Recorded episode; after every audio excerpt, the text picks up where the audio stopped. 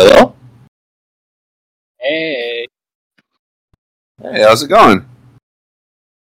good, good. Nice to talk to you. Absolutely. Uh, I've spoken to Ryan before, and we talked about the World Board Game Championship.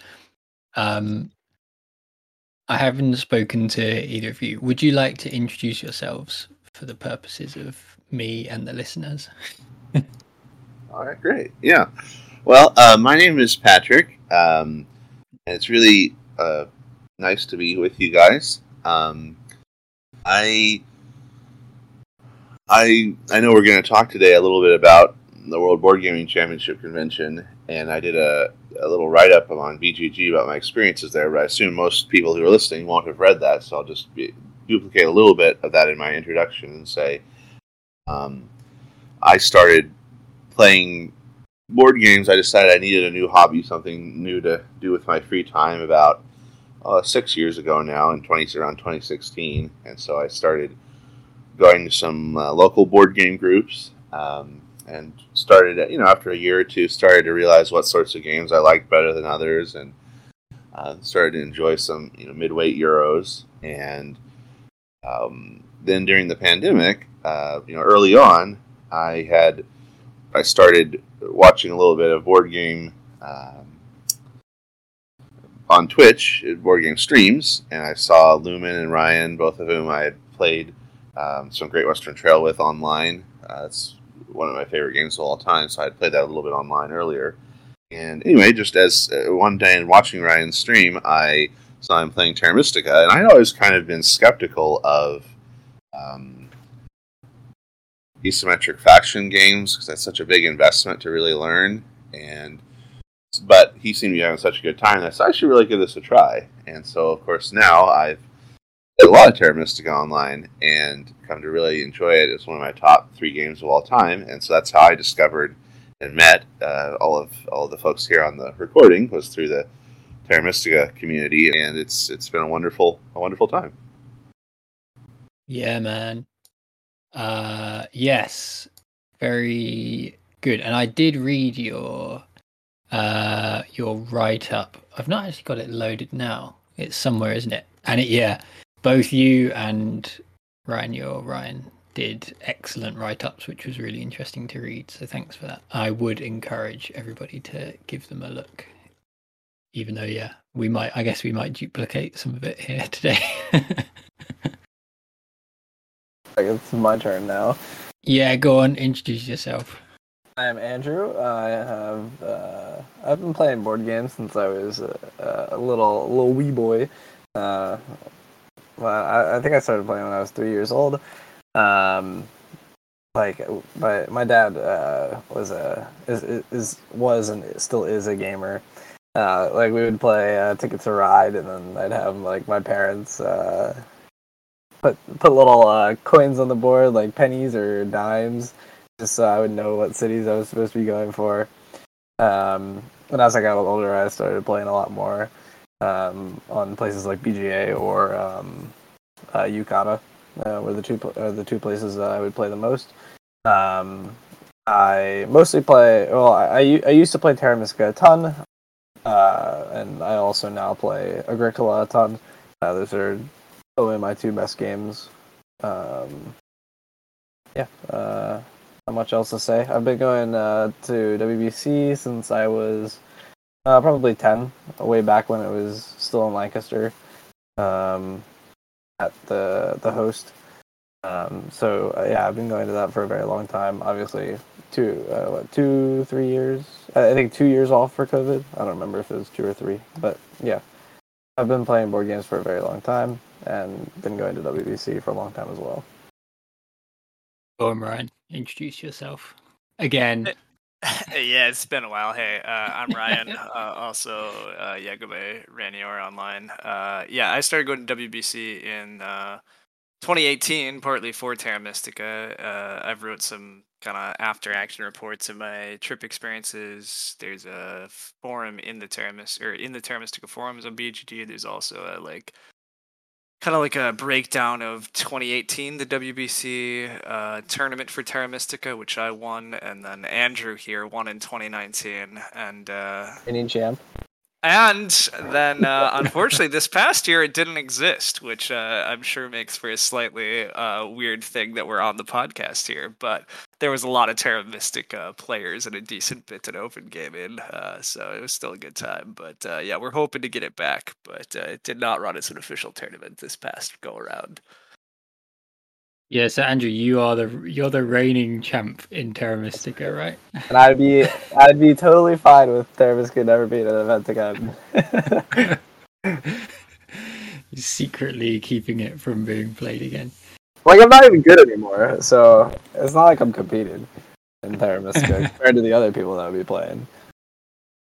Yeah. Well, I'm. I mean, I'm sure you'd you'd still hold your own. I. I mean, this is something. Maybe we can talk about later, but uh, I think be, just being used to playing it in a competitive, over the table environment is something useful. Because I recently played competitively and found it quite hard doing it for the first time over the table. That that was uh, one of my biggest worries going into WBC. Uh, like I I mean, I was basically going just to play Agricola. I was only there for three days, and I was like, ah, I only ever play online, and I tend to struggle when I play over the board. So I was I was kind of nervous on how that would go. Um, like, well, I, I mean, I hadn't played board games over on the on the table in three years, so I was like, uh, what am I gonna do? Because I've always played better online, just because you know it's it's cleaner, it's easier to see uh, everything. Mm. Um, so a big thing was for me was just actually taking the time to look at everybody's boards and see what was going on because sometimes I wouldn't do that. Yep. yep Um, yeah, it's interesting. Definitely like that different way of playing. I I generally enjoy playing over the board and think I'm still good at it, but uh, admittedly, the only event that I placed in this year, I played purely digitally. So Ah, that Might is that be- is a little funky thinking about that. Yeah, could be losing your knack, maybe. yeah. Oh, I won't. I won't suggest that. I don't want to. I don't want to put put uh put bad thoughts in your mind. Oh, it's all good.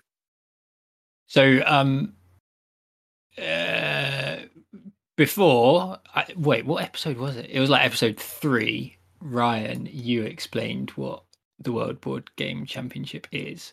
So we've already heard you say what it is. So why don't we let Patrick give his description of what it actually is as a convention? I think a lot of people will have seen from your stuff that you've posted what it was, but let's let's hear you sort of describe what it actually is, Patrick. Absolutely. Uh, so I'll give a real brief intro of how I got, how I found out about it, and then I'll go into what I thought and how it works. But um, so when because Great Western Trail is one of my favorite games of all time, it's just one of the few. We all have a few that never get old for us. We can play hundreds of times, and, and who knows why that's the case. It differs for each of us, but it's that's one for me. And so I, I came across on YouTube one day um, several years ago a video of some folks playing Great Western Trail in a tournament setting, and it, it called it on the YouTube video the final table of the World Board Gaming Championship at Great Western Trail. And so I thought, this is pretty interesting. A guy had filmed it um, and done commentary afterward, and then posted it to YouTube.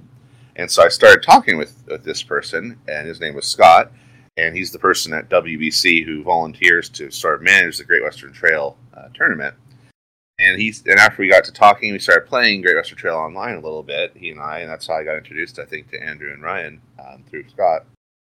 Um, and so he said, you know, after talking with you, I think that well, WBC might be a sort of convention you would be really interested in because there are a lot of different conventions, and some of them, the big ones we all hear about, and maybe some people here have gone to, like Spiel in, in Europe and, and Gen Con here in uh, the United States are focused in part, in significant part, on merchandising, getting the latest games, getting to try them, um, getting to meet designers, and that's all well and good. And I have a lot of friends who, in the board gaming world who really enjoy that, but that wasn't really what I was looking for um, necessarily in terms of traveling and, and spending a, a fair amount of money. I really just wanted to play games, and and if I got to play with folks who were really thoughtful and enjoyed the game a lot, well, that would be a special treat. And so, WBC is uh, started decades ago, I think, as Avalon Con when they were back where their Avalon Hill early board games uh, decades ago, but it evolved into this um, event that's a, a nine days, you know, a week plus the weekends on both sides, and they have essentially mini tournaments for over a hundred different uh, board games. And how that works is everything is scheduled, and um, there are heats. Uh, some some games work a little bit differently just because of the nature of the game, but for many games, there are uh, entry level rounds called heats, and maybe there's three of those for a game, say for example, and maybe there's one on Sunday, the first Sunday at, at eight, and one on the Monday at three, and one on Tuesday at four and you can go to any or all of those that you want. And when you go, there'll be a group of players who love that game uh, or want to play it at least and know how to play it. And you will get assigned randomly to a table, and then you'll have a result based on that game.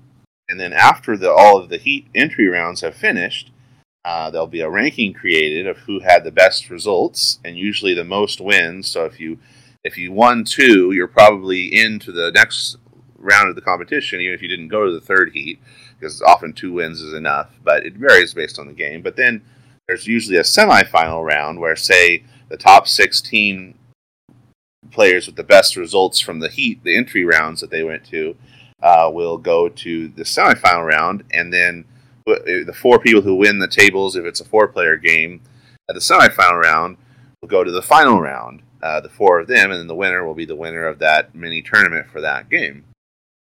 Um, so some people use it just as sort of a scheduled open gaming where uh, you know you know that you're going to be able to play this game with a group of enthusiasts at this time and don't even think much about the tournament part of it. And others because you could just do the use the entry level heats as as sort of scheduled open gaming. But um, others really like to see how many tournaments they can win, so they'll just go to one or two heats of each event and try and win those, and then win as many get entries into as many semifinals as they can to try and win as many tournaments or, or place well in as many tournaments as they can. And there's even an overall uh, prize uh, given to the person who scores the most points. If you if you finish in the top six you, of tournaments, you score some laurel points, um, and whoever wins the most overall gets gets a special plaque. Um, so so it's so there's a lot of different ways to participate, but the, the neat thing for me the part that drew me to it was just the idea that you know some conventions that you go to that are focused on open gaming you have to put up a sign saying you want a player for this or there's a game you want to play so you meander around for an hour or two trying to find people who are going to play that game but with this you know at a certain time we'll be starting this game and i'll have some fun opponents and and and you can just plan out your entire day i actually because i I've been wanting to go to this for so long, and they, they canceled it due to the pandemic in 2020, 2021. You know, I'd been building my enthusiasm to get to go. That when when I finally did get to go for several months in advance, I was like poring over the schedule and um, uh, planning out my entire week and what games I was going to do when. So that was a lot of fun in, in anticipation of the event. But uh, yeah, I, I think that the combination of being able to schedule which games you're going to play, as well as um, the, the competitive aspect, is fun for a lot of folks. And and we can talk more about this uh, if you'd like to uh, a little later. But uh, the, the the best highlight, just in describing, I don't want to remit saying that the, the neatest part for me was the people. There were probably about 1,500 people there um, throughout the course of the week, and they were some of the most nice, pleasant, enjoyable people to game with. That so it was everyone was just so pleasant, and um, that was really special. And for me, it was really special. In addition to meeting new folks, getting to meet so many folks from online communities that I had played with in person for the first time. That was a, a really uh, special highlight for me too. Nice man. Good explanation. If there was a laurel for good explanations, you would win a laurel. well, thanks. uh, yeah, and I've got a picture of you with your laurels here. So, or, well, no, your plaques, various plaques. So, yeah, in terms of the Terra Mystica gang, in terms of people from the community, some of you guys all stayed in a condo together. What what is a condo? What does a condo actually mean? Uh, is it just a house? yeah, it's like a fancy way of saying. Well, like it's not quite a house. It's a it's a building that have it, it's a it's like an apartment building, but you own your apartment. Um, that's what a condo is. Uh, okay, but it was it was like an Airbnb basically. Um, yeah, yeah, yeah. We yeah, it's there's a it's a build. It was like a vacationy building. There's like eight units in the building. We rented, you know, one of the units that's owned by the owner. We got it through Airbnb. Yeah. Um. Anyhow, there was a bunch of beds, and uh, yeah, six of us stayed there. Um, Patrick and Andrew were in other spots, uh, but yeah, we there was a bunch of Terra Mystica people around, so it was good. You and so who did you have in that condo? You had Bizzle, Faddy, uh, El, Luke, Eljaz. Was he in there? Yeah, yeah, we had Eljaz, Bizzle, Fatty are the main ones. Um, uh, AJ, who goes by A440, is also in there and plays just a, the teeniest amount of Terra Mystica, but probably nobody recognizes him. And then the one other player is most an Agricola player that joined uh, in through me. Well, I have played AJ at Terra Mystica now at uh, MSO, so I'm lucky. Oh, really? Awesome. That's cool. I didn't even know AJ actually played Terra Mystica. he does. He beat me. He beat me. I mean, when in doubt, you're gonna lose to AJ. he's he's he's all right. Yeah, uh, yeah. I mean, AJ is very good at a lot of games. Um, he had another just stupidly good year, possibly like the best year ever. So uh, yeah, it was it was absurd.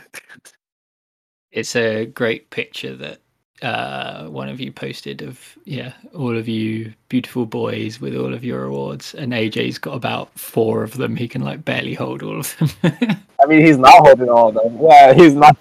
Those are just the shields. He has two shields in each hand and he has more plaques. Yeah like it, he had an insane haul this year. He did very well.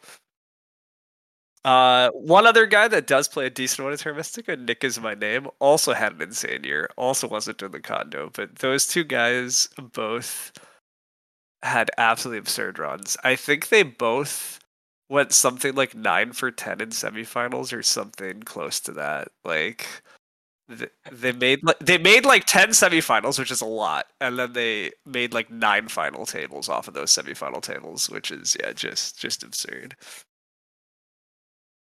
I don't know if I've ever seen Nick play a live game. Maybe that's just because I'm not. I don't know. I've never run into him. Does he mostly play async? Uh, he hasn't played a lot, but during the pandemic, Nick has my name played a decent amount of Terra Mystica.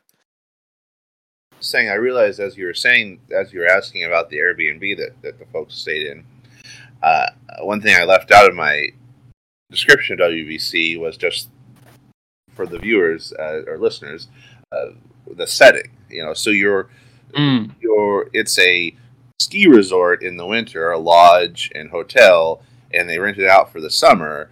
And so it's this pretty impressively sized building. The hotel tower is seven stories. It's out about 90 minutes outside of a major urban area of Pittsburgh. So it's in a very rural, up up into the mountains um, and forested area. But it's a large building, and uh, pretty impressively sized grounds where you know this, you can ride the the chairlift, the ski lift uh, up to the top of the the mountain if you want to and get a view.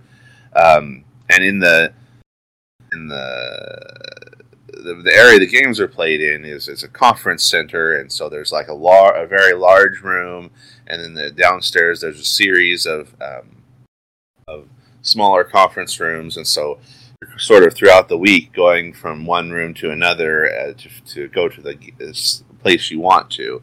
Uh, but the, the, settings are very picturesque um, and uh, sort of in a happy coincidence, uh, the for part of the time, the hotel was also hosting a, or the ski resort was also hosting a um, barbecue festival, and so we could walk down and get some uh, barbecue from all around the country. Different shops had set up and uh, for lunch, so that was kind of a fun little treat.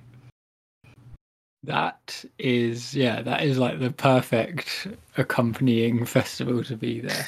Um, yeah, that works nice.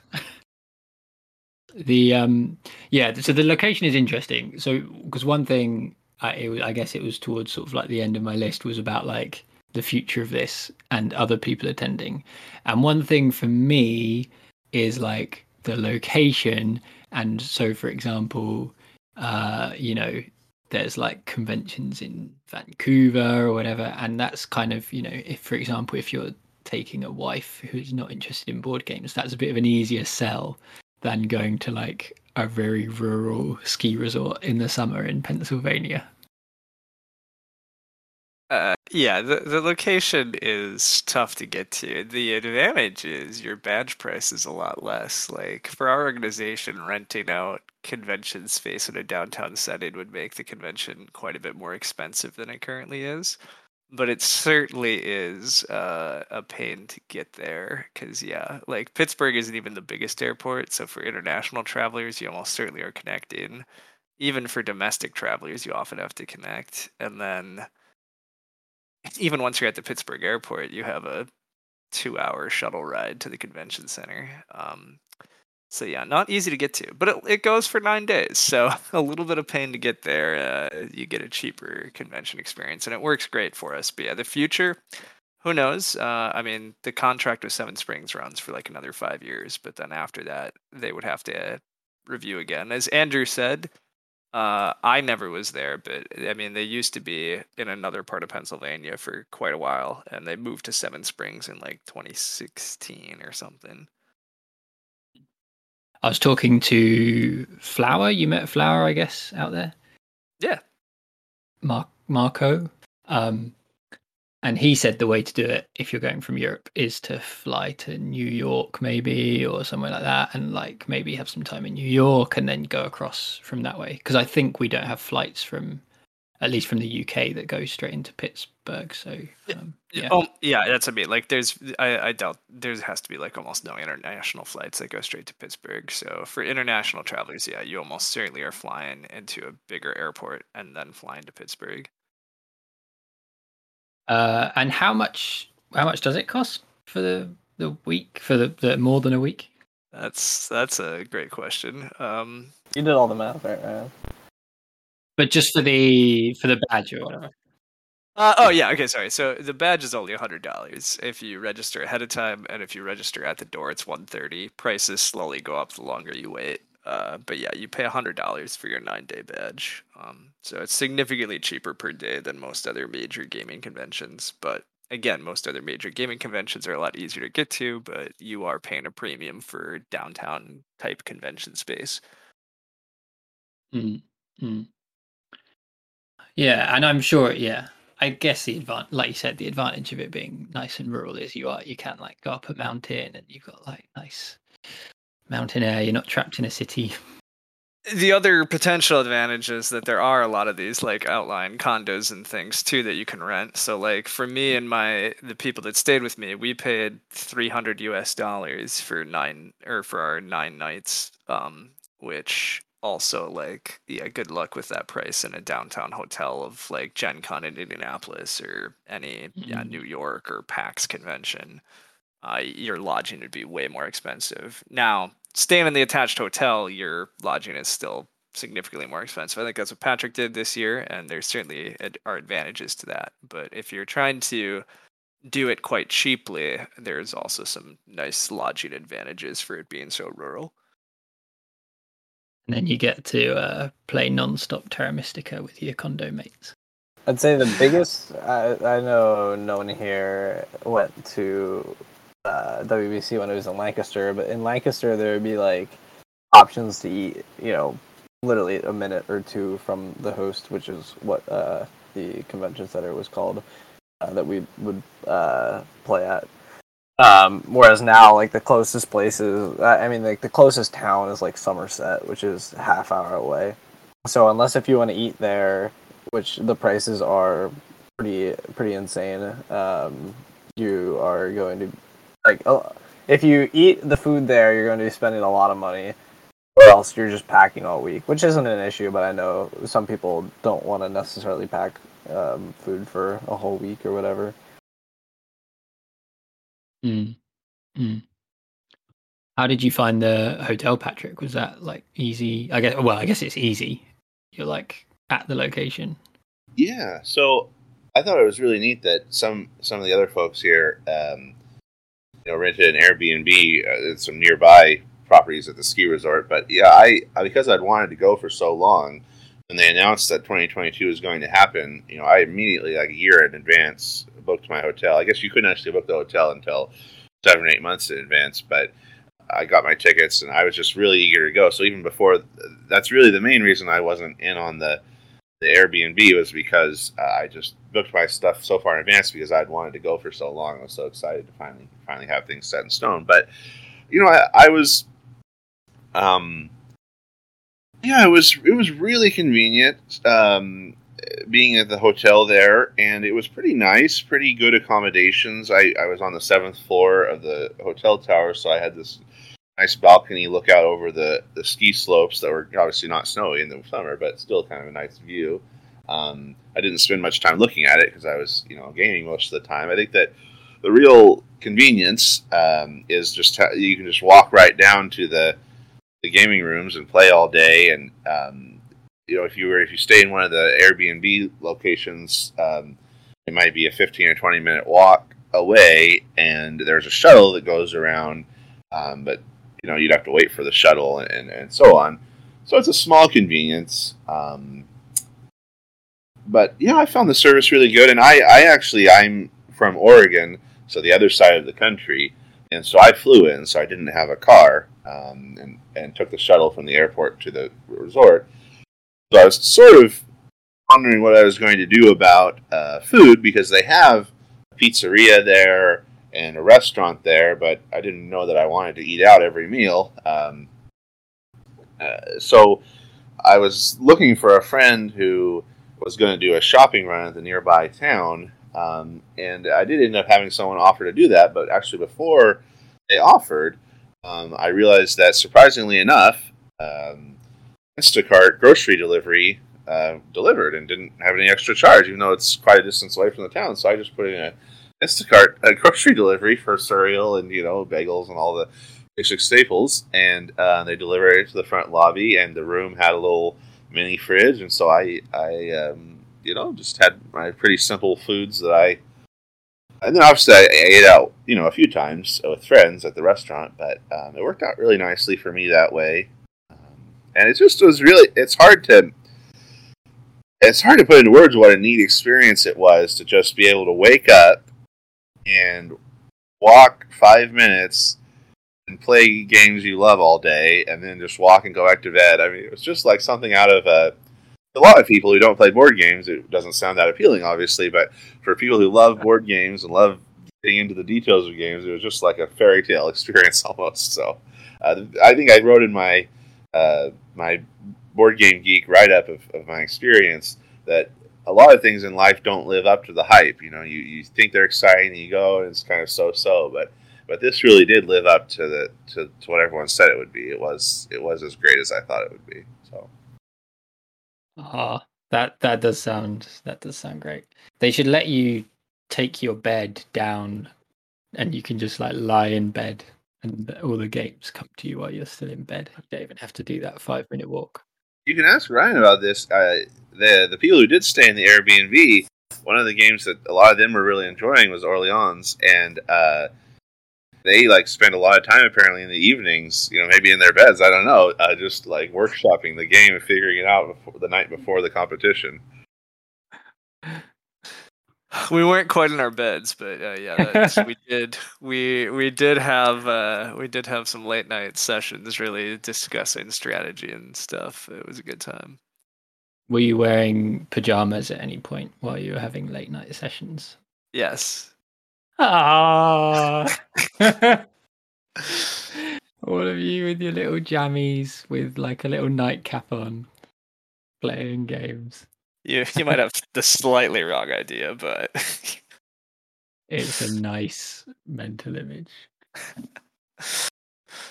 Um, Okay, so something we do. So what we have to do is, uh, I've already, fortunately, I've already talked to AJ, so we don't have to talk about AJ's list of accomplishments because that would take too long. It'd take way too long. But uh, what were all of your sort of headline achievements? Um, Andrew, you, you had quite a big one, right? Yeah, so I I had another trip I had to be on. Um, so I was only there there for, the first Friday, Saturday, and Sunday. And the first Friday, there's no tournaments, so I only had uh, two days of tournaments in which I had to leave at five o'clock on um, on Sunday. So I was there for like, basically two whole days of gaming. Um, and I, I knew so the Agricola tournament was the whole first. The, the entire tournament was Saturday and Sunday, except for the finals, which was scheduled, I believe, for uh, Friday. Um, so going into it, I was just planning to, you know, just play a bunch of Agricola with, you know, we, we got a bunch of people from our Agricola crew uh, to come and play as well as just uh, just playing in the tournament. Th- those are the two things I want to do: just play a bunch of Agricola with our group, and then play in the tournament uh, up against you know people that I ha- don't really play with often. Uh, I got into Agricola whenever COVID happened. Um, earliest games of Agricola being with Ryan and AJ, um, as well as like Ben or Mike. Um, I don't know who else would play Agricola with us. Um, but yeah, so COVID, I got I really got into Agricola. I've played uh, probably a couple thousand games on Play Agricola uh, by now, um, and I like to think that I'm pretty uh, pretty good player. Um, I was learning from the best. Um, there, I mean, there's so many good players that I've been able to play against. Um, so I was able to play in the Agricola tournament. Um, throughout the entire weekend, I I got like I think I I think I played nine games of Agricola in the three days I was there. I got seven wins and two second places. Th- these are including the open gamings. Um, I pl- I played in just two of the three heats. So Patrick was describing heats earlier. Um, Agricola has three heats. I showed up to the first two. The first game I got a second place. Um, I lost to Andy slash Kimball, who was uh, part of uh, my Agricola crew on Play Agricola and then I won the second heat uh, pretty comfortably. And then I was just like, eh, I'm not going to play the third heat. And I, I ended up squeaking in as the 16th seed because Andy, the guy who beat me, also decided not to play. Uh, if he had played and even got a second place, he would have jumped me. Uh, so thank you, Andy, for not playing. Um, and then I was able to convince the uh, the rest of the finalists to play the game, to play the finals. Um, at like I don't remember two, three, two thirty. I, think it was two thirty. I think we played it at two thirty. We were done by like four fifteen, and I had to get out of there by five. Um, so it was very it was very enjoyable. I was very thankful that they uh, were able to uh, I don't know take some unideal times to play the final. Um, just so that I could have the chance to play. Um, so I, I, was very thankful for that, and then I was able to win that finals, uh, which I was I was like I, I was so happy because uh, you know I'd just been playing so much Agricola since COVID, and I was like I I just been putting a lot of work into that game, so to be able to win and then see all that work pay off, it was uh, very fulfilling. Nice man. Is um is Agricola a bit of a sought after title there. I get the impression it's kind of like a, I don't know, quite popular amongst like that kind of scene. I don't know if I would say popular, but the people that play are generally very, very strong. Uh, people say that I don't know. I don't know if you agree with this, Ryan, but I've heard a lot of people say that it's the hardest field to win in. I think I think that's true. Yeah, it, it basically like it's fairly like it's reasonably popular. There's quite a few players, but mostly like like there's just so many like expert level players. There's so many players that have played hundreds of times. Um, a lot of other games, like uh, just to throw out the example, the one I ran, Orleans. Um, I would be surprised if anybody in the Orleans field has played hundred times. Whereas the Agricola field, I think there's at least 30 people that have played 100 times. Some of them have played thousands of times. Yeah, there's at least a handful that I've played thousands. Correct. Myself being part of that.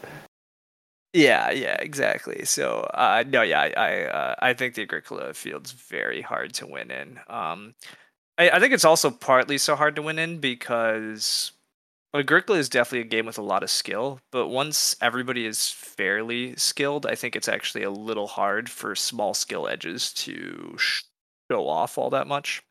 Over the course of many games, sure, but any individual game, there's definitely some kind of funky, fluctuating things that can happen uh, with growth flips and draft positions and stuff. So, Um, yeah, but our boy Andrew just went in there and blitzed them all. Very nice. Uh, Patrick, what was your like? You seem yeah. What was your kind of highlight result? I guess. Yeah, well, I'll mention two things. Um, first of all, some folks thought I might do well in the Great Western Trail event just because I play that so much, and you know, because I love the game so much, the designer let me play test the second edition, and so I've done a lot of stuff. Um, and, and let's not gloss over the fact you you have been rated number one on BGA for that also. yeah, since it came out on BGA, I've managed to, to keep the number one elo for a while. Uh, Yeah, it's yeah. So let's fun. not gloss over that part. Pretty good at Great Western Trail. Pretty good. Yeah. so I, I really like it. And um, so actually, I played uh, in person. I played a lot uh, four player before the pandemic, but then while I was playing online, I started to really love it at two players. Um, and not every game shines at both, but it really does, I think. And it's two players, such a sharp tactical game. But anyway, um, so I went into that, and in the in the heats, there were only two, and I had a really neat experience. So at my first heat, there were you know four people for four person tables, but um, there were two people who were kind of newer, really nice people, but they were kind of newer to the game. But then there was one person at my table who I later would learn was had formerly won the overall award for WBC in terms of in the past years before AJ uh, getting uh, the most the most points overall, and he really had studied Great Western Trail quite a bit. His name was Randy. I also found out that he kind of has a little bit of a, a following in the, the board game community because he had previously worked on um, the Magic the Gathering trading card game a little bit in a past professional life, I guess. But anyway, he's a real, real nice gentleman. Um, and so we had such a fun, thrilling game. I mean, it was one of the most fun games of Great Western Trail I've had in a long time. Things were so tight, and every little thing mattered. And uh, trying to figure out how to get ahead in tempo, it was just so engaging. Um, and I won by a small amount. I wasn't sure at the end; it was so tight, but it was really, really fun game. And regardless of who had won, it was just really a fascinating game. And so then the second heat I went to, totally by coincidence, there were probably 50 people at these both of these heats, um, and it was randomly. You what they most they do is they they use a deck of cards with like where if you draw the fours, you have the four of clubs, you have the four of diamonds. All the fours are at a table together, all the fives are at a table together. So that's the, the randomization uh, tool. And totally coincidentally, I got assigned to the same to a table with this gentleman Randy again for the second heat, uh, which was a big coincidence. But we got to have a rematch, and it was also uh, really fun. It wasn't quite as tight as the first one in terms of the the tactics, but it was still another really fun game. And he won by a small amount. So we had gone one and one, and just two incredibly fun games for Great Western Trail, and that's what I think you go to these. Can, that's what made WBC so special was getting to play against really thoughtful players uh, in really intense, exciting games.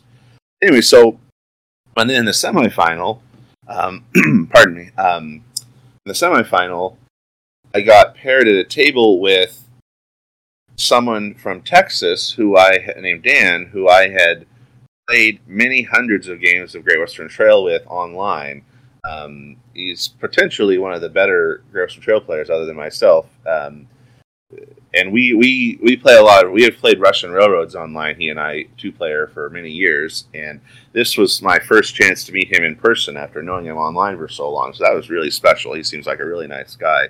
But we got paired at the same um, table, the semifinal by coincidence, and at a four-person table and we both were pretty concerned about what the other person was doing. And we both took a lot of measures in the early game to kind of slow down make the other's path a little bit more um, arduous.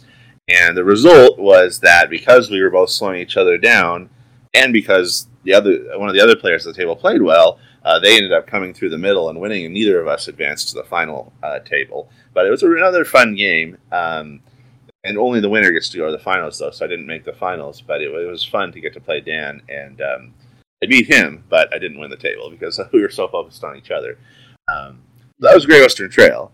Um, but then, as far as uh, you asked about results, I'm not that results oriented, but uh, I did. It was kind of neat.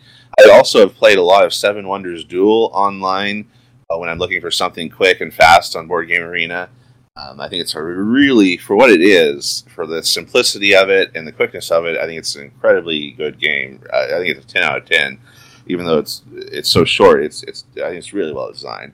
Um, so anyway, uh, I so they because it's a two-player game rather than a four-player game, the structure was a little bit different. They had um, essentially um, two heats where you played two games at each heat, and so you had four games you could play in the heats, and anyone who won at least two out of those four games qualified for a single elimination bracket. And so, you know, it ended up being maybe 32 people qualified for a single elimination bracket, and so then it was just a a straight win, keep winning until you until you're uh, out. Um, and obviously, you probably would have had more accurate results if you had a double elimination or something, but there just isn't isn't the time for that in a, in a condensed format like this. Uh, anyway, so I won I won all the heat games against some really uh, fun, interesting competition. And then I went to the the single elimination round, and I think I won seven games in a row, uh, which was really neat because there were some really really thoughtful. Um, skilled competition for sure. Um, but then uh, I there's this young man I played in the round of four who beat me, um, and he was a really nice guy, and, and, it was really neat to get to play with him. And in the other round of four game uh, for Seven Wonders Duel, uh, his this gentleman, this young man's father won, and so they played each other in the finals of Seven Wonders Duel, and um, the person who essentially they did it since the the person who couldn't the other person who lost the round of four game couldn't stick around for the for a, uh, like a see who got third a, playoff game. It just uh, they gave third place to the person who lost to the person who won the final, um, and so I ended up getting third place in the Seven Wonders Duel tournament, and so I got some laurel points for that. But uh, it was a really a fun little tournament, and I think that I probably even though Seven Wonders Duel has a lot of luck for sure, it's like a lot of games that we play where it's like they say about poker, it's a lot of luck in the short term, a lot of skill in the long term. Um, I do think that two player games are easier for me to take seriously as a competitive element, just because in four player games, and this is a controversial statement, something we can debate for hours and hours. but I think in four player games, I think there there's always going to be that possibility where third player swings thing one way or the other, and, and it's a little harder to predict. And so, um, so it was neat to do well in a two player game, and uh, that was uh, I was really glad I had played in that event. Nice. Um, and just in, just to confirm, the young man and his father was not CS. no, it, it, was not indeed me. Um, but I, I was thinking. Uh, he, he said that the, the the kid beat his father, his dad, and I was like, I can relate to that. did your dad get any good results? My dad did. Yeah. He got, he he got his best year ever, which I was very surprised by. Um, he got oh first place in Navigador. Um, he plays that a ton over on Yucata. He's very good at Navigador. He got, I believe, I want to say second place in Stone Age. Um, he he plays Stone Age a ton on BGA. He's very good, but he always comes up short. Like he he loses in the semifinals for like the past five or six years, something like that, something crazy. Um, so he made it to the finals and got second place in that. He got second place in like dice boards, dice round. It was like a new game. I've never heard of it. Uh, I want to say Dice Realms. Yes, correct. He got second in that. He got like fourth place in Ra, I think. Um, yeah, very good year for him. Um, OCS senior, very good job too.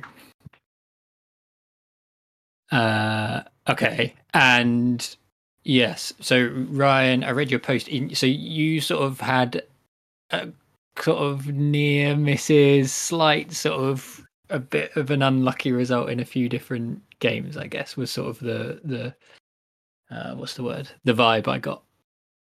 Yeah, I mean, broadly, I shouldn't, or I shouldn't be too sad. I mean, look, it's the World Board Game Championships. There's a lot of strong players and a lot of games, uh, but I like to think I'm one of those strong players. Um, based on the results in the heats, I certainly am. I made 10 semifinals, of which I played in nine, but uh, I only made it to one final table, which I think is. Most of these are four player games, right? So expected value is like 2.25. I'd like to argue I'm slightly better than the average player in the semifinal fields. So I would like to think I should make like two and a half to three semifinals on average, or final tables. But I made one. Uh, I did make the Through the Ages finals. That game also, I made several mistakes, but also got a bit unlucky. Uh, but I wound up taking second uh, to AJ. You know, the guy he the, he's AJ's very good. He played better than me ultimately, to be fair but uh, I certainly, I certainly could have had some luck or fortune and just won anyhow. But uh, yeah, so that was a good result, though. That feels good. I played a lot of Through the Ages during the pandemic uh, and got quite a bit better, so that one was cool. But then, yeah, there's there's just a lot of games that uh, did not go my way, which is fine. Um, but yeah, uh, like the Agricola semifinals, I wanted up at a decently hard table, did not get the right breaks or growth flips or anything. Uh, so I, I, the, the right table certainly didn't let me grow in round six and seven. I'll tell you that. The table didn't even use the right wood pieces. well, yeah, we had the classic discussion. Uh, original Agricola. Look, the rule book makes it clear, but you you heathens can play the wrong way. Um, no, anyhow, yeah, that one was a bit sad. My St. Petersburg semifinal, rough seat, rough flips, bad luck. Um, Orleans semifinal, that one's the one that kind of haunts me the most. Uh, that one I should have won, but I I threw that one away due to a dumb strategic choice. Um, and yeah, just so basically that was kind of the week. Like I I had pretty good heat results. I was in a lot of interesting games, uh, but was not getting particularly favorable breaks, which is fine. Um, it was a little bit harder, uh, given that I roomed with AJ. AJ's a better gamer than me. I'm fully willing to admit this. But I don't think AJ is that much better of a gamer than me. Um, I think AJ will be the first to tell you he partly was riding a wave of luck this year. I was riding a wave of unluck. And so driving him to the convention center every morning and kind of comparing notes, it was a little bit uh, like, wow, Okay, so you can just win everything partly through good play and partly through getting luck, or apparently you can just lose everything. Like, yeah, so uh, that was my year, though. Yeah, not not the results I wanted, but uh, oh well. Yeah, I'm sure a lot of people would be very happy with the results you got, and yeah, so not to sort of diminish like second place in through the ages Exactly. There are people that would be thrilled to make so many semifinals and win so many heat games, and uh, there'd be people that would be very happy to make the finals and through the ages. It's that's also a pretty tough field. There's a lot of very strong players. Um, so yeah, not I'm not sad about getting second. Yeah, trying to step back, it's it, it, was still a pretty good year, but uh, both of my prior years have gone to WBC. I've made several final tables. Um, so yeah, only getting to one was I do think a bit unlucky and probably uh, realistically, I think it's a below average result for me. But uh, these things happen.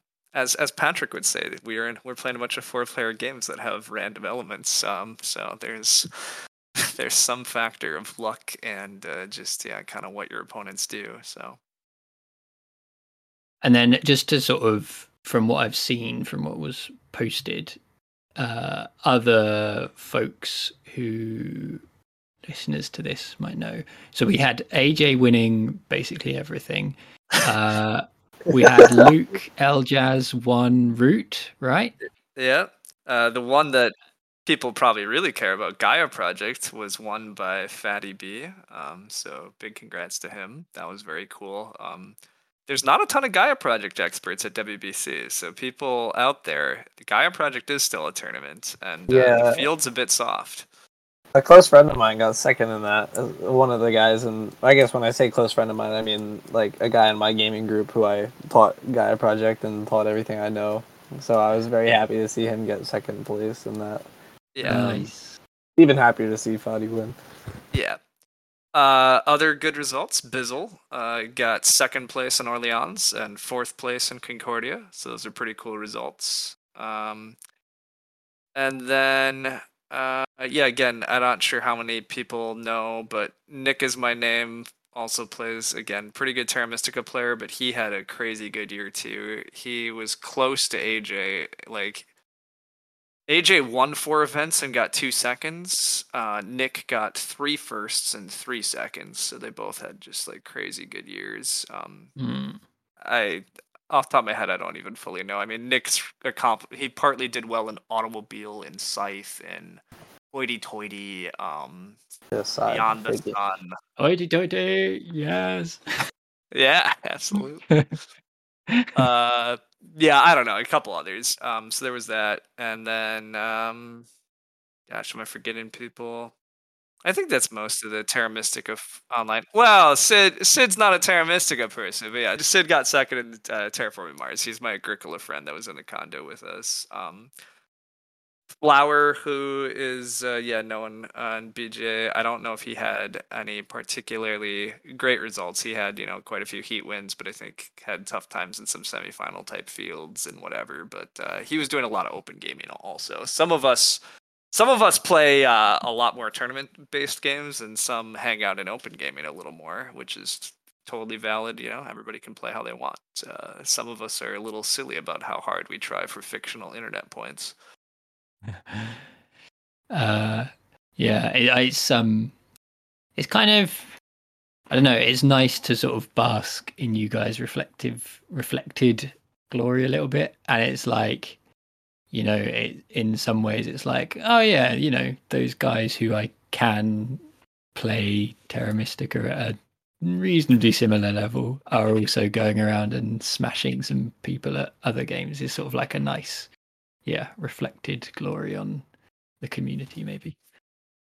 Yeah, definitely a bit. It it was definitely cool to all be able to be excited in our condo for various results, you know, like be excited for Fadi, you know, doing well in Gaia Project, you know. Um, a lot of our late night Orleans talks apparently paid off since our group took first and second in the finals, you know. Um, that, that type of stuff feels cool, yeah. Who won on that one? AJ won Orleans. Again, he Oh, won oh, everything. yeah. I thought he won. Obviously. Who else? You know he said to me? He said, um, uh, Agricola has been the one game that I've always wanted to win, but haven't been able to win. I was like, hmm, that feels good. Yeah. yeah, I, I was able to win the one game AJ can't. Woo! Yeah, well took done. him down. He he pretty much has won every other event he cares about though actually that is that is interesting now that you say that but yeah, I mean he has a first place plaque in virtually any every other game he plays seriously. You have to admit that that your results, Andrew, are pretty uh, pretty good in the sense of entering one tournament and winning one tournament. That's Yeah. batting a thousand. So, So yeah, ratio. Nobody wanted me on their team either. exactly. I'm sure they regretted that one. Uh, on an unrelated note, just before we go, one one other thing I did want to mention, um, EJ, is um, one thing that also was really neat for me. I wrote about this a little bit in my write up was getting to learn some really cool new games from and fascinating new games from like major enthusiasts of those games because it's it's pretty neat to learn a game from someone who has played it hundreds of times and is an expert at it and loves it and that enthusiasm. And so uh, there were a few games, Egizia and Castles of Mad King Ludwig are two that really stood out to me as ones that I learned from people who really were big enthusiasts, and um, just was really glad that I had taken the time to do that because at, at this convention there are um, learning sessions before the tournaments. There's like an hour block where you can go, and the person who's running the tournament will teach you the game. Um, but in the case of Castles of Mad King Ludwig, someone I knew from Great Western Trail online, uh, Dalton, a really nice fellow, was just really big enthusiasts, and so like I stayed up until three or four a.m. Uh, learning it and getting all the strategy tips and um, and it was just so I was so glad that even though I was exhausted the next morning and played the game I played the next morning really terribly, I was really glad I had done that because I it just his enthusiasm for the game was infectious. And then I went and played in all the heats of that game and made the semifinals. And then I bought that game when I came home and I'm teaching it to all my friends here in my local gaming group. So that was a really neat little thing too. Just not just learning a game, but learning it from like a, a real big enthusiast. Nice man. Yeah, that's really cool. That's yeah, that's great. Um yeah, I'm aware so we've we've gone for an hour. If if any of you guys do need to go, do feel free to uh drop off or head off. Um Real quick, uh, I do need to go. Um, thank you for having me, EJ. Uh, it was good to talk uh, about all that happened at WBC. Um, and hopefully more people can come out next year. mm, mm, cool. Yeah. Thanks, man. Hey guys. Have a good one, Andrew. Nice talking to you. Thank you. See ya. Nice talking to you too. Um, yeah. So if if you guys are sticking around, I guess you will plan to go again in future based on. Oh, the the cat's making a wailing. Okay, I guess you guys will plan to go again based on having a good time this year and the fact that you've gone a lot anyway, Ryan. Yeah, I I certainly I, I it's basically been a yearly plan for me at this point. Um, it's hard to imagine me not going. Uh, I mean, I guess it's not that hard. Who knows? Jobs change, priorities change, but broadly, I'd expect to keep going back for the next couple years at least. Um, yeah, I, I I'm just I've I became enthralled with it in 2018 when I first attended, and for a lot of the same reasons Patrick has said. Um, I I love that it's focused on gaming. I love that it's kind of focused on playing games well. Uh, I love the people. I have so many friends through WBC that I game with online and just kind of talk and chat with, and uh, just getting to see them every year is part of the treat now. Um, that's uh, also looking back, like I didn't quite have the results I wanted, you know, games wise, but I definitely had the experience I wanted to just, you know, get to go play a bunch of great games with a bunch of great people. Um, like Patrick says, just getting to sit down and talk with a lot of these guys and discuss strategy and just play games and hang out with a bunch of other like minded gamers and spending 16 hours a day gaming is uh, for like eight days straight is a thrill to me. I, I just have a great time there. So, uh, yeah, I, I foresee definitely being there in 2023 and likely, you know, at least the next couple of years after that. Well, one sort of question I had about it, I guess, in terms of yeah, so people who haven't been and might be considering it is, and because I talked to Flower a bit about this, is kind of the competitive aspect versus the just sort of playing aspect, which you talked a bit about, Patrick. How how competitive an environment is it, or is it kind of what you make of it in a way? My sense is that it is very much what you make of it. Um,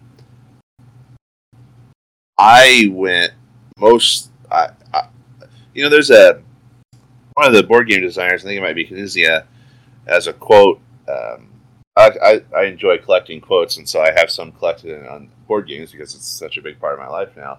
And I think it's something to the extent of when you play a game, winning is the goal. It's the goal that matters, not the winning. And I think that's largely my um, perspective on games is that what makes them fun is testing your ideas, testing your wits against an opponent. That's why I don't enjoy cooperative games or solo games very much. So having that goal is what's really fun. But after the game is over, I don't really care who won. At that point, you know, it's on to the next one. But uh, there are definitely, and so there's people like that who are just there to play fun games and and do their best to win because that's the enjoyable part is, is testing out your strategy but um, who you know are not really that interested in results um, or who that's not a big part of their experience and there's definitely people there it was my um, my experience there are definitely people there who really want to set a goal of winning the tournament or winning the most tournaments or getting the most laurel points, and so they really want to. Uh, you know, what's fun for them is seeing if they can meet that goal, and so they are very interested in what results they get. Um, I didn't come across very many people who were unpleasantly competitive. Everyone went, everyone except for maybe one or two people out of the 1500 was incredibly enjoyable to play against and and didn't take things overly seriously. But um, so I don't think there's. I didn't. Sometimes you you wonder at, at competitive events if there's going to be someone who takes things a little too seriously and isn't that fun to play with. But that was not my experience. Um, it was my experience that just in terms of people's personal motivations, that were everyone when they sat down to a game wanted to win because that's uh, you know that's what makes the game fun is is trying your best. But in terms of how much people cared about the results, I think there were people uh, all over that spectrum. Yeah, I, I, I would broadly agree with that. Um, like I agree, using the word competitive sometimes I think gets tricky. There's there's a lot of people at WBC that are trying very hard to win and are very good, but there's very few people at WBC that are yeah, like as Patrick said, create negative play experiences. I think there's a lot of kind of fear or misconception around tournament game like board gaming scenes partly because like i think you know certain other gaming scenes like video games or magic the gathering certainly have been known to have more problematic players but wbc all's you're playing for are fictional internet points and plaques and uh, I, I think that partly helps. There's you know really no prizes particularly. Um, nobody's trying too too hard or too seriously usually. Uh, you just you don't really have sore losers or that type. Um, most of the games, again, yeah, it's it's just a pleasure to play with most of these people, and a good lot of them are very happy to talk strategy and ideas after the game. Also, it's not like they're trying to withhold their secrets or anything. You know, they just want to share their love of whatever game with whoever, and yeah, um, so yeah, it's it's a great atmosphere and a great ex- uh, thing. Um, certainly not everybody is trying that hard to win, or certainly not everybody is that particularly good. Um, like as we were talking about earlier, the Agricola field, yeah, super strong. A lot of very, you know, kind of competitive, great Agricola players. Other fields, you know, there's a lot. There's a wide range of stuff. There's definitely slightly more casual players in some of the kind of like ticket to ride in Azul fields. Also, you can you can wind up at tables where I mean, these players know they're not particularly good. They just like the game, um, and that's fine. There's a lot of people at WBC that just show up and like the game also. So, yeah, it's a bit of what you make of it, I guess. Uh, but you're not gonna, I don't know, you're not gonna run into like negative experiences due to the competitiveness. One additional thing, maybe I should squeeze in here, that's just tangentially related, is um, in terms of games where it's slightly less competitive or or taken seriously, there are on most uh, evenings there's a late night game that's sort of a, a, a silly, oftentimes involving a significant amount of luck uh, tournament. And so, for instance, the, the Can't Stop tournament, the Liar's Dice tournament, uh, the Love Letter tournament, and those are held quite late at night, 10 or 11 p.m., going into the wee hours of the morning. Uh, but they're a lot of fun just because they get a huge turnout they're the only thing happening at that time. So there's hundreds of people in the in the main ballroom, and uh, they're all just you know chatting, making new friends, and just having fun playing silly games. And it is officially a tournament, so someone does win. But uh, I was really impressed with the fun of those those late night games as well. Yeah, I was going to mention those, and yeah, I think that it does sort of highlight the kind of not taking it too seriously aspect of it that yeah you can get a plaque for agricola but you can also get one for can't stop. Uh, although as we've learned from Ranior streams can't stop is a serious game too. It's not just a silly game some year I'm turning Can't Stop into like a best of seven. It's gonna take yeah, it's gonna take hours to play, and we'll find the actual best Can't Stop player. I I have yet to make it out of the opening round. It's what a what a ridiculous game. Like oh, Come on, man. You gotta get out of the opening round of Can't Stop. Dear, no, dear. yeah, some some some year I should. No, I mean whatever. No, I, I, I agree. Can't Stop's a great game. There's some really interesting skill, but yeah, any individual four player game, plenty of luck. So, uh, mm. But yeah, it makes for a great it makes for a great tournament atmosphere and fun time. but yeah, so like a fe- like a feasible thing you could do if you went would be to you know like enter Scythe or whatever and play Scythe, play something, uh, enter the like hoity-toity tournament that's a bit sort of more fun and silly, and then play some open games of whatever and some late night games. Are there are there like um party sort of social deductions sort of stuff going on, or is that not really part of it? There's I mean, there's nothing like officially organized. Uh, officially, like there's just open gaming and then tournaments, and they don't have any like social deduction games or party type games as tournaments really. Um, but uh, there's definitely in the open gaming area. There's a werewolf crew that plays till God knows what hour of night. Um, you can you can find players to play a lot of different things at WBC. Mm. Mm.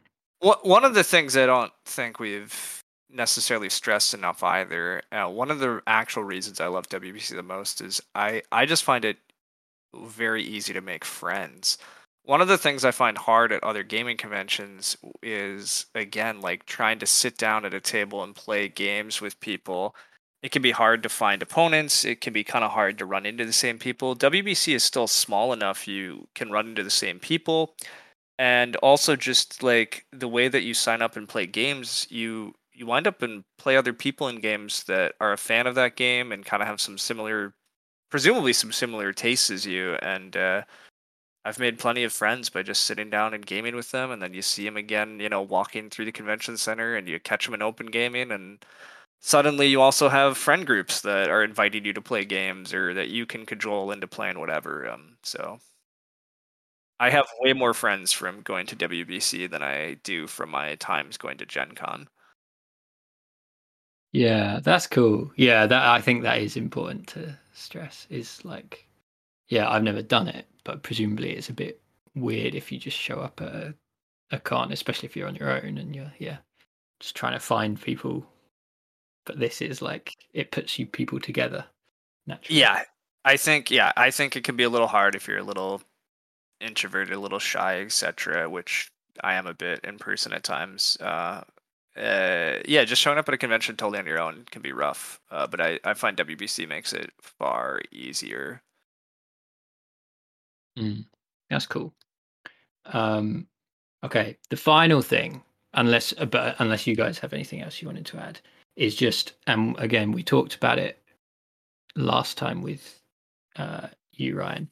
Is the greatest board game in the world, Terra Mystica, was not an event and has not been event, an event for a while, but feasibly could be in future, maybe.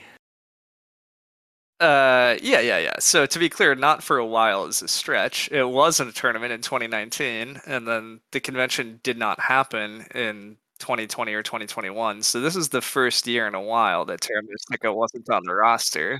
Yeah, so so there's one year. There's been one year here where it's not an official tournament. Um, there's definitely ways to bring it back. Uh, I won't go into all the arcane details uh, because basically, if you a, st- a, slight sidestep here, but all those laurels, you know, the calculation of fictional internet points, all these other things, there's a lot of weird and wacky rules behind the scenes.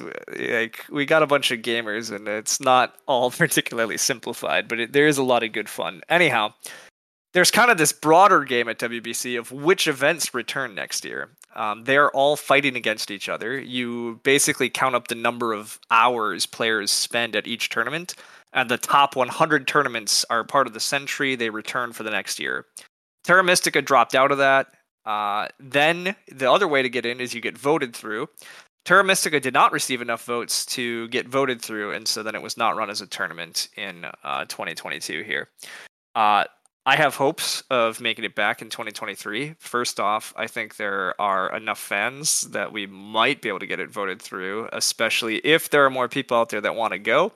If you're going to register ahead of time, the voting takes place pretty early, admittedly. It takes place in January. WBC is always late July. But uh, in January, there will be voting. We can try to get Terminus to get through then. Otherwise, there's another sneaky way to get Terra Mystica to happen, and I'll likely see that that occurs um, and try to give it one more real chance here in 2023. Uh, basically the problem was in the past we didn't have that many dedicated Terra Mystica players, but as we continue to push, including this podcast now, this year we already we've talked about what like eight or nine of us kind of Terra Mystica online guys that showed up. Um, I think there's a chance we can pull a few more next year even, and uh, at that point, I think there's enough players to make it be a pretty solid tournament with the other people there we could pull in, but we'll see. We'll try to give it a chance. Yeah. We got a we got a podcast, we got a Tuesday League, we gotta be at the World Board Game Championship. Come on.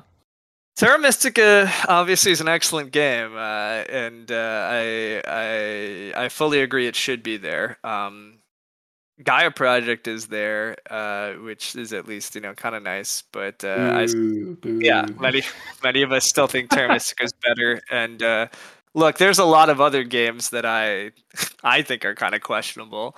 Uh, so yeah, you know, if I'm creating the list, Terra Mystica is easily in. But uh, Two player Terra Mystica though, Patrick, right? Two player. yeah, right. No, it's it is kind of humorous that I think Terra Mystica might be the only game. A lot of games that I did, I thought were better at four player, I ended up playing online feeling like we're better at two player or just as good at two player.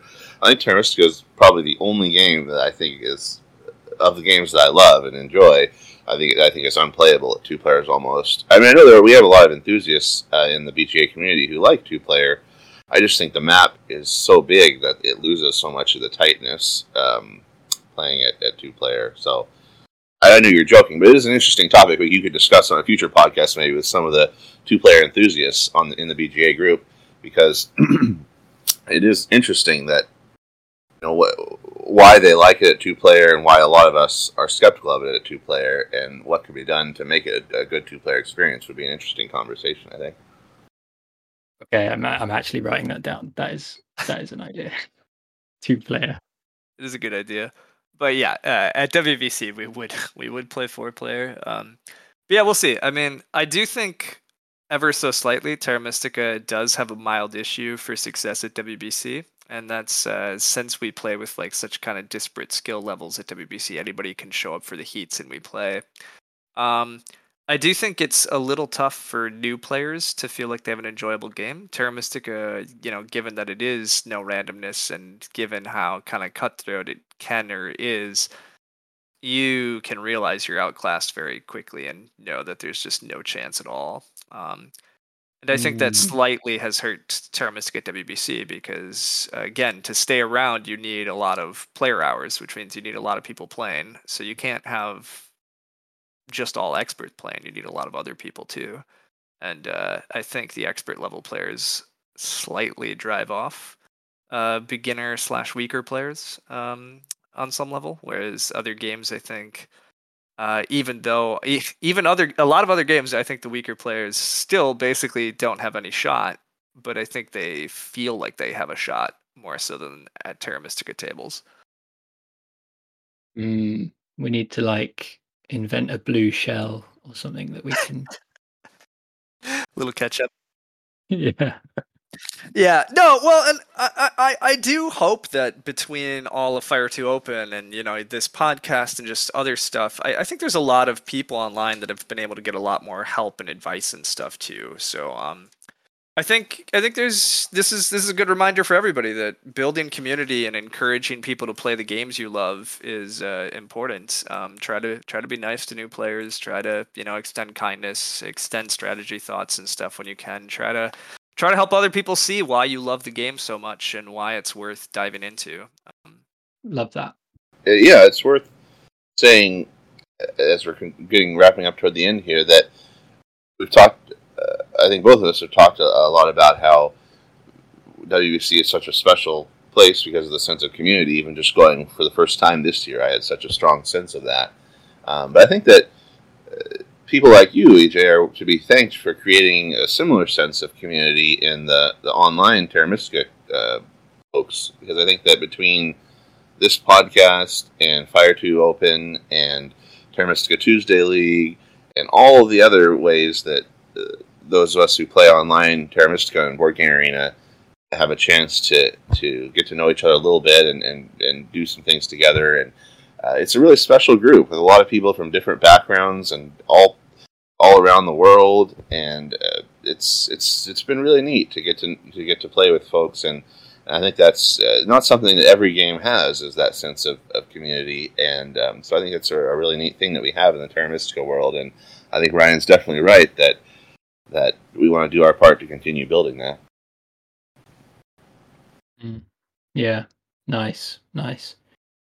Um, yeah, that that was everything I had. Is there anything those those both feel like excellent sort of excellent messages to end on. But is there anything else that you guys wanted to mention or say or anything about the whole WBC thing? Um, no, I got I got a lot of it in. I mean, I I'm perfectly capable of talking and blabbing for way more, but uh, no, um, yeah, mostly I just say anybody who's like seriously interested in trying to figure it out, uh, feel free to reach out. Uh, you can contact me through like BGG, uh, Geek Mail, or other avenues you can find me. Um, I will admit one of the weaknesses of WBC in the organization is that there's still kind of a lot of these older folks in charge, and uh, I find their website is pretty awful to navigate. Um, and they're so used to it they don't realize it. So I think it can I'm be just on it. It's it's really so crappy. I'm just trying to find. Oh, it's it's you're trying to find anything. Yeah, you're trying to find anything. correct. Uh, I know how to get around it now because I've spent so much freaking time with it, and I agree. Like I can kind of work it, so I don't have a problem anymore. But uh, for anybody new trying to like figure out details about the convention, trying to figure stuff out, the website's very intimidating, not helpful, and I think it gives the organization kind of a bad look. The convention experience itself is great. Me and Patrick have had a great time. I want to continue coming. I'd like to convince other people to come, but yeah, I think the website can be obtuse and difficult. So if you ever have any questions, please feel free to reach out. I can help uh, actually answer things and cut through uh, the obnoxiousness of trying to find the right pages or information yourself. I, I know where it's at. I can help, but uh, it can be hard to find. Um, otherwise, uh, just the usual kind of plugs. Uh, yeah, we already mentioned some of it, but I have several kind of reports and stuff on uh, BGG. I'm guessing EJ may link to some of those. And uh, otherwise, not that it's particularly related to WBC, but I stream at twitch.tv slash Games. Uh, I admittedly there was a stream of the WBC schedule, so uh, but yeah, for the most part, uh, I think that's all I got. Lord of the Rings streams now. That uh, fluctuates a lot of a lot of Terra and Agricola, but at the moment I'm very I, I don't have actual particular gaming goals at the moment, uh, which is a little unique. So yeah, we've I've been doing some Lord of the Rings LCG and just some other stuff lately. Lord of the Rings has become very cool now, very on trend. That's that's true. I I do like I do really like your uh yeah your Terra Mystica Tuesday League theme this season. Looks awesome. So it really does. It's it's pretty cool. I would really like to see someone stream uh, War War for the Ring or War of the Ring, uh, speaking Lord of the Rings games, because I'm kind of curious about that now, having heard about it recently. So.